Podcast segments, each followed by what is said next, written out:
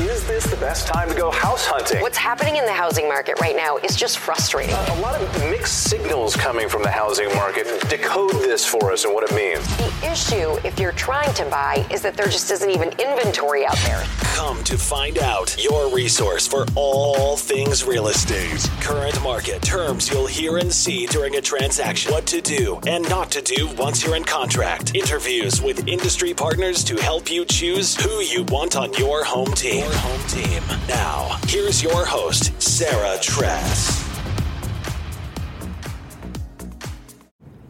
Hi, and welcome to this week's episode of Come to Find Out. Uh, this week, we are going to be talking with um, Chris Kirkpatrick from Lower.com. And um, he is a lender that uh, I work with um, frequently. And, um, you know, he also is really passionate about first time homebuyers, just like I am.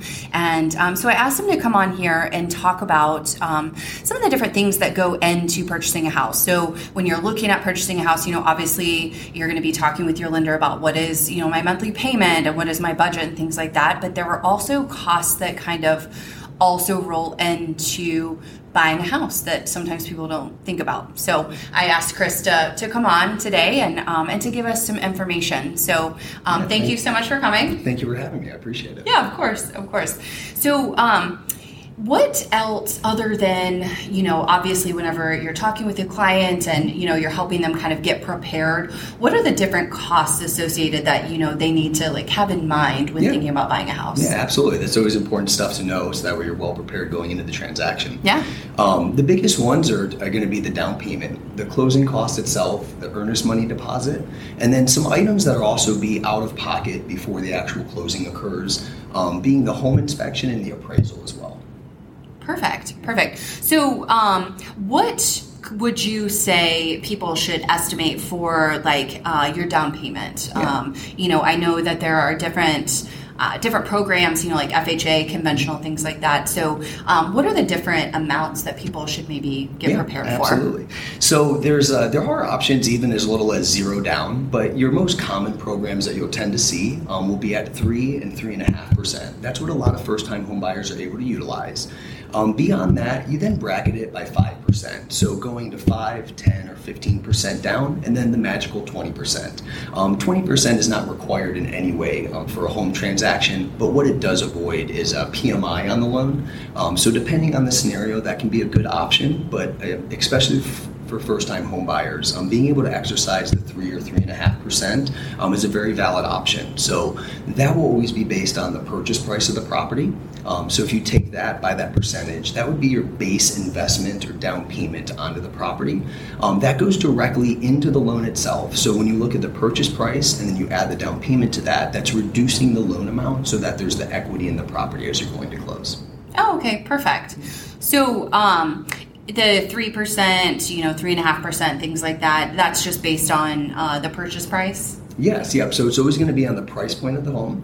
Um, so you know, the hundred thousand dollars on three percent, looking at three grand, three and a half, looking at thirty five hundred. And I like sharing both of those because FHA is a very valid option for first time home buyers at three and a half percent. Um, a few years ago, conventional updated to be able to do three percent. So depending on the criteria, that can be a very valid option um, available for first time home buyers. So. Oh, okay, perfect. And then, um, so you mentioned something about like inspection and appraisal and things like that. So obviously, when you're going through, um, you know, the home buying process, like once you get into contract, like yay, we're super excited. Um, and then, you know, the next step is the inspection. And um, you know, uh, earlier uh, on an earlier episode, we had an inspector on, and um, you know, they estimated that it's anywhere from uh, like 350 to you know 500, just kind of depending on what you what you need, or if it's a condo, it's a little bit less. Um, so that would be one uh, one amount to kind of keep in mind. Um, what is the appraisal um, like? What is the amount for the appraisal that you should count the, for? the appraisal, I would say to judge about five hundred to six hundred dollars would be a good bet on that. Um, it can depend a little bit on the home size or any unique characteristics based on the property, but um, these are important items because these are the ones that are out of pocket before the actual closing or consummation of the loan. So it's always good to be prepared, um, you know, knowing what those amounts are. Um, so I say five to six hundred is a very good estimate to keep to the side for the appraisal cost, and then as you mentioned, the uh, the home inspection as well. Okay, perfect. So, um, and then are there any other additional costs? Like, are there closing costs? Like, and what does that look like? Like, is there a bank fee or is there a like thanks for using Crispy. Not at all. I don't charge extra for that. Oh, okay, good, we always good. just want to give the best service. But no, that's a very valid question as well.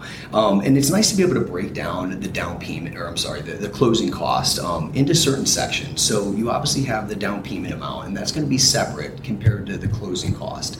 Now, as a good estimate for this, I think a good rule of thumb to share is about two to three percent of the price of the home is a good estimate to have in mind as a buyer. Um, I share that as a range because as the price point goes higher, if you're up at four or five hundred thousand, it's going to be more close to the lower percent of two percent. Um, there's certain items in the loan that are going to be more of a fixed fee, which I'll touch on in a moment.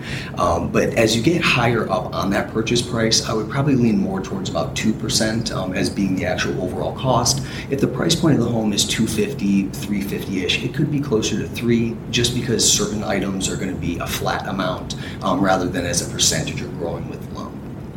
So then, as that breaks down, what you end up having is the individual fees with the lender and what they charge. Then you're going to have your title insurance and title cost, um, and then your escrows, which are also called prepaids. Um, I always include that as part of closing cost, but it is you know considered prepaid for a reason.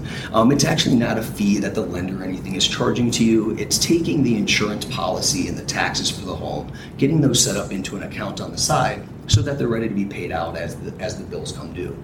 Um, so as the lender, I would always say, as a you know, from my years of experience, a good estimate to have in there is probably a thousand to fifteen hundred.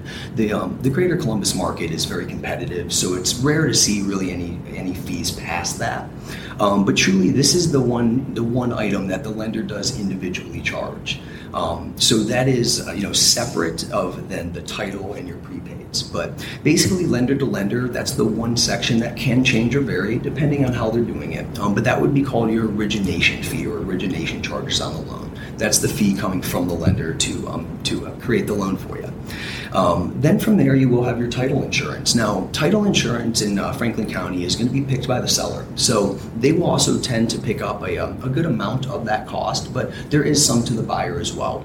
Um, I think as a as a buyer, I would expect about fifteen hundred to two thousand is a good amount to have in mind for what the overall title cost would be on the buyer side. The remaining amount of anything on the title order is typically going to be picked up by the seller um, as far as the owner's policy and other items since they're the owner of the home. So there's just going to be minimal stuff there from the um, title. Um, and what this does is ensures the title to you know come to the buyer clean and clear of any encumbrances. Um, so that way, when you get the keys to your home, you know that everything is absolutely fine and that you have you know, full ownership right in the property. Yeah, perfect. So, um, what you're so I guess what you're saying, just to make sure that um, you know everyone listening uh, is following along. So you would have, uh, you know, not only are you going to be looking at like your monthly payment price um, you know and making sure that that works for you but you also need to make sure that you have a little bit of uh, money set aside as well so you've got the closing costs you've got the down payment you've got the appraisal and you've got the inspection um, are there any other additional fees that kind of go on the lending side um, that they need to keep in mind Yeah, yeah. The last part to touch on would be the escrows or prepaids, um, because it is it is cost as far as what's coming to the table at time of closing. So it's great to be prepared for those items. Um, but that will actually it can vary property to property, but to get the information. Um, the actual home insurance is going to be property specific. So whatever that dollar amount is um, from the quote that you obtained, and you're able to shop around, you know, find out, you know, the best, you know, the best offers, the best coverages that fit your needs. Um, and when you have that, basically, we'll take that quote and include it as part of the amount that you do bring to the closing table. Um, the way that the homeowner's insurance will work is that you'll actually pay for one full year at the time of closing. Um, and basically, it's one of those things where you have to, you know, pay to then have the insurance. So you will, at that point, be covered for the next 12 months for a full year. And what we then do is we're creating an escrow account so that every month, part of your monthly payment will also have the taxes and insurance going into that, so that um, you know, one year later on that same month, we'll be ready to pay out the insurance policy again to be covered yet again for another year. Um, the other one would then be the taxes, and can vary only because it's uh, the taxes on the specific home. So depending on what those taxes are as a monthly payment and when we're closing in the month, there will be um, taxes due in January and June. Some counties will also do February and July, but it tends to be January and June. Um, and so, depending on when we're closing within the year, we will create the account to make sure that those items are paid out um, accordingly. Um, one thing that is really nice, though, as well as a buyer, is that you're going to enjoy what's called a tax proration credit from the seller of the property. So while I bring these items up because it's important to know about them, um, they're also heavily offset, and that's one thing that's really nice here. Um, not every uh, area will do um, a tax proration. So um, what that simply means is that the tax bills that come due in Franklin County are actually due from a past time period. So while I'm creating this escrow account for you to have all these items paid, there's actually going to be the first bill that comes due is going to be from a time period where the buyer wasn't living in the property. Um, so because of that, the seller will pass forward a tax credit to the buyer for that first bill. So as we create the account, it's also heavily offset by the credit given by the seller, and then everything then continues to roll forward with part of the monthly payments going into the escrow account. Nice, nice. Yeah, I like to think of um, escrow accounts as kind of like these little buckets that sit over here. So, um, you know, whenever you're making your monthly payment, they're taking part of it and putting it in principal and interest. Obviously, correct me if I say something incorrect, but um, you know, they put it over here in the big bucket for principal and interest. But then there's another little bucket over here that's just for your insurance, and another little bucket that's for your taxes. So that way, you know, you don't have to worry about coming up with a large amount, um, you know, in June and in January every year. It's just coming out. So in your monthly payment, they're taking that and they're moving it into the different buckets for you. So hopefully that makes a little bit more sense. It but please correct sense. me. You did, you did a very good job there, Sarah. Thank you. Um, and I, I like the example of a bucket because that's actually something I really like to um, you know explain for clients because it can be confusing sometimes. Um, there's a lot of bills in our life, you know, car insurance being one of them, that are, are done on a monthly basis. Mm-hmm. Um, the actual bill itself being paid.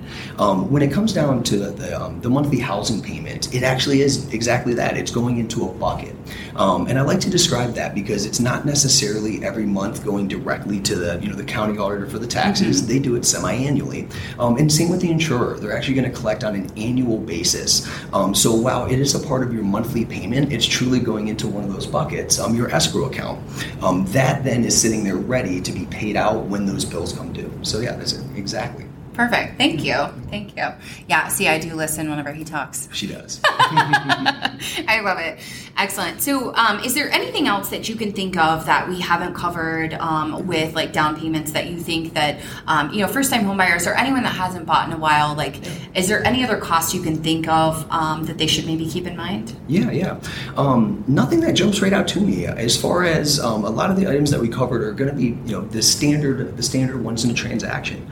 Um, the only other thing that I could, you know, think of is if there was any kind of, you know, negotiation with like repairs or, or things like that. Um, again, that's mostly typically going to be done by the seller. But if for any reason there was, um, you know, some kind of an agreement or something like that, where um, the buyer would then be expecting to, you know, um, have something put into it there.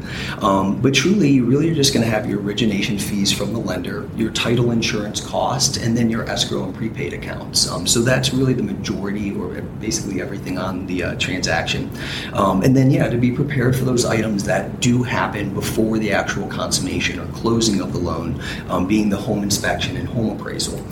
So if we're you know prepared for those items, then you're going to be sitting in a good spot. And uh, it's really nice to be able to you know have and know this information. Um, you know, I always say it's best to be prepared. Knowledge is power. I mean, especially when you're buying a home. You know, it's one of those things where um, you know it might not. Uh, you know, we do this day to day. It's part of our life, and I always understand that for most individuals, it's it's not something that they're going to do all the time. It could be just a few times in their life, um, and so you always want to work with a great team and you know pride yourself in being able to you know explain and give that kind of great service.